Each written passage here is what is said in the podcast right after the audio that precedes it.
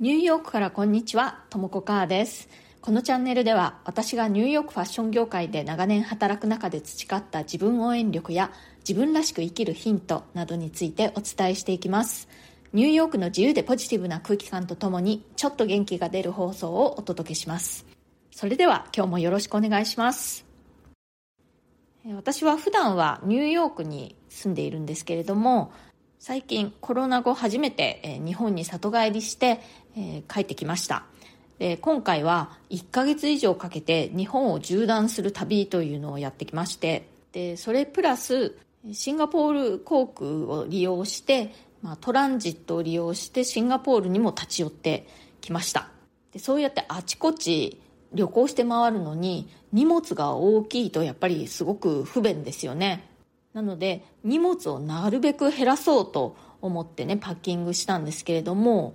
行ったのがねちょうど季節の変わり目っていう感じの時ででしかも真夏みたいな気候のシンガポールからあとはまあまだまだ冬っぽい北海道までカバーするような服装計画を立てなくちゃいけないっていうことで何を持っていくか洋服だとかあと靴とかねバッグとかあとはジュエリーとかね、化粧品とか、まあ、いくら旅先とはいえ、やっぱり気に入った格好をして、お化粧もして、好きなジュエリーをつけたり、あと好きな香水をつけたりして、楽しみたいって思ってたので、それを可能にしつつ、なるべく軽く少ない荷物にまとめるにはどうするかっていうので、もうものすごく考えてパッキングしていきました。でね、使ったスーツケースは、まあいわゆるね大っていうサイズですね。特大ではなくて飛行機の機内持ち込みサイズよりかは大きいんですけれども、まあ、よくあの国際線のフライトで特にあの外国人が持っている特大サイズのスーツケースってありますよね、まあ、日本人の方でも持ってたりするんですけれどもああいうのよりかは一回り小さいという感じです。でそこにもう真夏の格好から冬の格好に至るまで、まあ、それプラス普通にお土産とかもねもう詰め込んでいきました。でまあ途中ねいろんなところで何回も洗濯とかしながら旅をしていたんですけれども持っていったものでね全ての気候にバッチリ対応できました。なかなか上手な持ち物セレクションだったんじゃないかなと思います。でその長旅を終えてニューヨークの自宅に帰ってきたわけなんですけれども今までねその1ヶ月以上その持っていた最低限の持ち物でやってきたわけじゃないですか。で当然ね家に帰ってくるともっともうたくさんの服でも靴でもジュエリーでもいっぱいあるわけなんですよ。で思ったのがこれってもっと厳選して減らすことできるんじゃないかなっていうことです。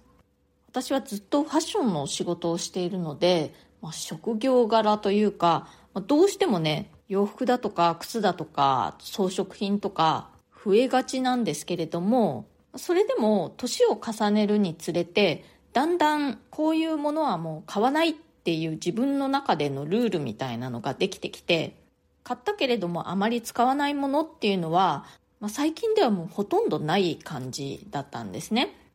でも、この旅を終えて帰ってきてみたら、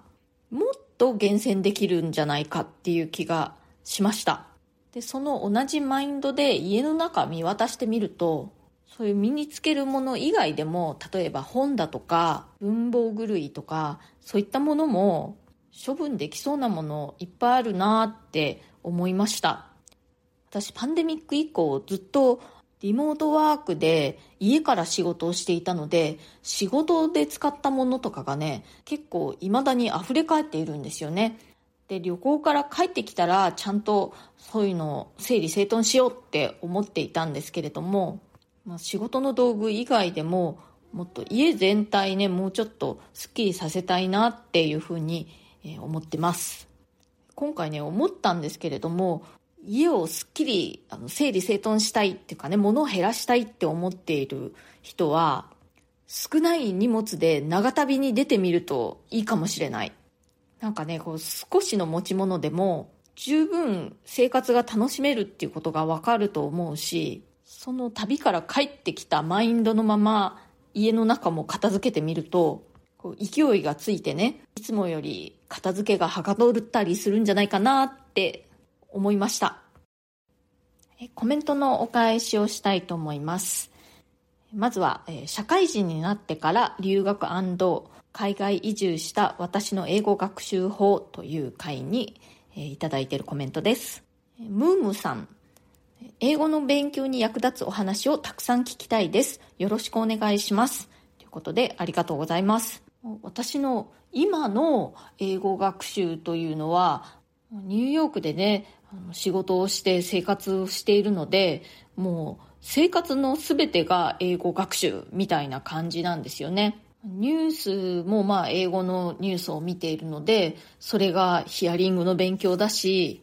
英語のメールが毎日たくさん来て、それにたくさん返事を書いてっていうことをやっていると、もう毎日が長文読解英作文っていう感じですよね。やっぱりそんな感じでできるだけ毎日の生活の中に英語に触れる機会を増やすっていうのが英語の上達にすごく役に立つって思うんですよね。だから可能であればムムさんも英語のテレビドラマを見たり、ポッドキャストを聞いたり、独り言を言うときは英語で言うとか、なるべく毎日の生活の中で英語に触れる時間を増やすといいんじゃないかなと思います。これね、コツは毎日やるっていうことだって思うんですよね。毎日ちょこちょこやると、それが積み重なるとかなりの時間費やしたことになりますよね。その方が週に1回とかまとめて1時間2時間勉強するよりも英語が身につきやすいんじゃないかなって思います。あと、それとは別に何か TOEIC でも TOEFL でも、まあ、英検でもいいと思うんですけれども、期限を決めてね、数値的な目標を作って、それに向かって勉強するっていうのも、英語力アップに役立つと思います。毎日の生活の中で、なるべく英語に触れる時間を増やして、プラス、そういった、まあ、英語のテストみたいなものの目標を決めて、それに向かって、いわゆる、まあ、紙の上での勉強、参考書なんかを買ってきて、勉強するっていうのと、両方やると、結構力がつくんじゃないかなって思いますよ。今後も、また何かこう、英語のことで役に立ちそうなこと、思いついたら、この放送の中でシェアしていきたいと思います。それから、フクロウさん。ともこさん、こんにちは。いつも素敵なお話をありがとうございます。英語の勉強で英語字幕を表示させながらというのが衝撃的でした。たまに内容を知っている映画で字幕なしで見ようとしたことがあったのですが、苦痛で仕方なくすぐにやめてしまいました。その前に英語字幕で見るというのをしていればよかったのだと分かりました。参考になるお話をありがとうございました。ということで、フクロウさんありがとうございます。そう、あの、これ、とってもおすすめですよ。英語字幕を見ながら映画とかね、ニュースとか何でもいいんですけれども、英語の動画を見るっていうのね。これ私今でも時々やります。なんかごく普通の内容のドラマとかニュースだと何言ってるか完全にわかるんですけれども、映画なんかでもこう時代物みたいなのだとか、法廷物みたいなのだと結構難しい普段聞いたことない言い回しみたいなのが出てきたりするんですよね。あとは英語の中でもこう方言が強いものとかネイティブじゃない私には聞き取りづらかったりします。でそういう時にやっぱり字幕があると分かりやすいんですよね。でちなみに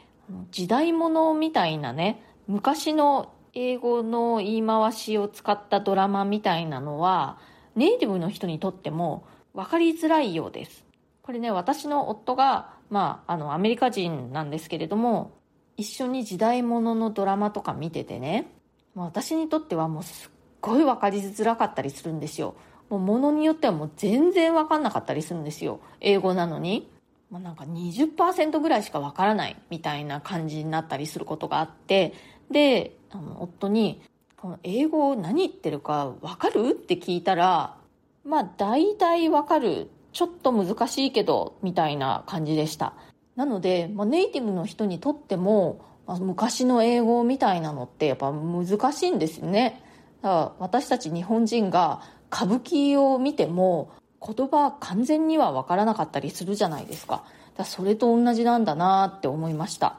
あとそれに似たような感じでねこう歌の歌詞とかも聞き取れなかったりすることが結構あるんですよね。こう英語の歌で。でそれもまた夫に聞くとやっぱ夫はねほとんど英語の歌詞は聞き取れてるんですけれども時々何言ってるかわからないって言ったりすることもあってこれもやっぱり日本語でも同じようなことってあるなって思いました。こう日本語の歌でも歌詞聞き取れなかったりするのってありますよね。こう歌い方に特徴があったりだとかすごい早口だったりだとかで歌詞聞き取れない日本語って時々ありますよね。それと同じようなことがやっぱり英語でこうネイティブの人にとってもあるんだなっていうことがね分かってなるほどと思いました。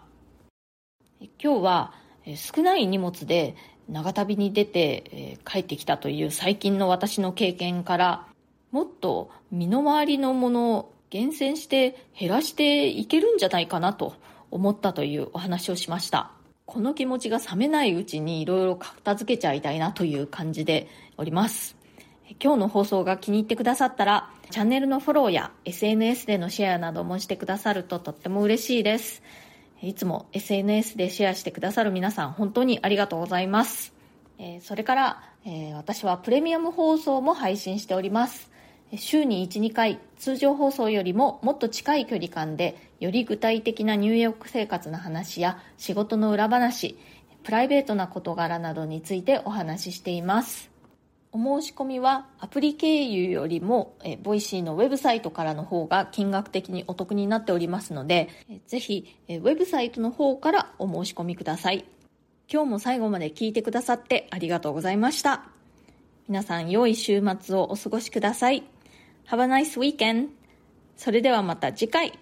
ともこかーでした。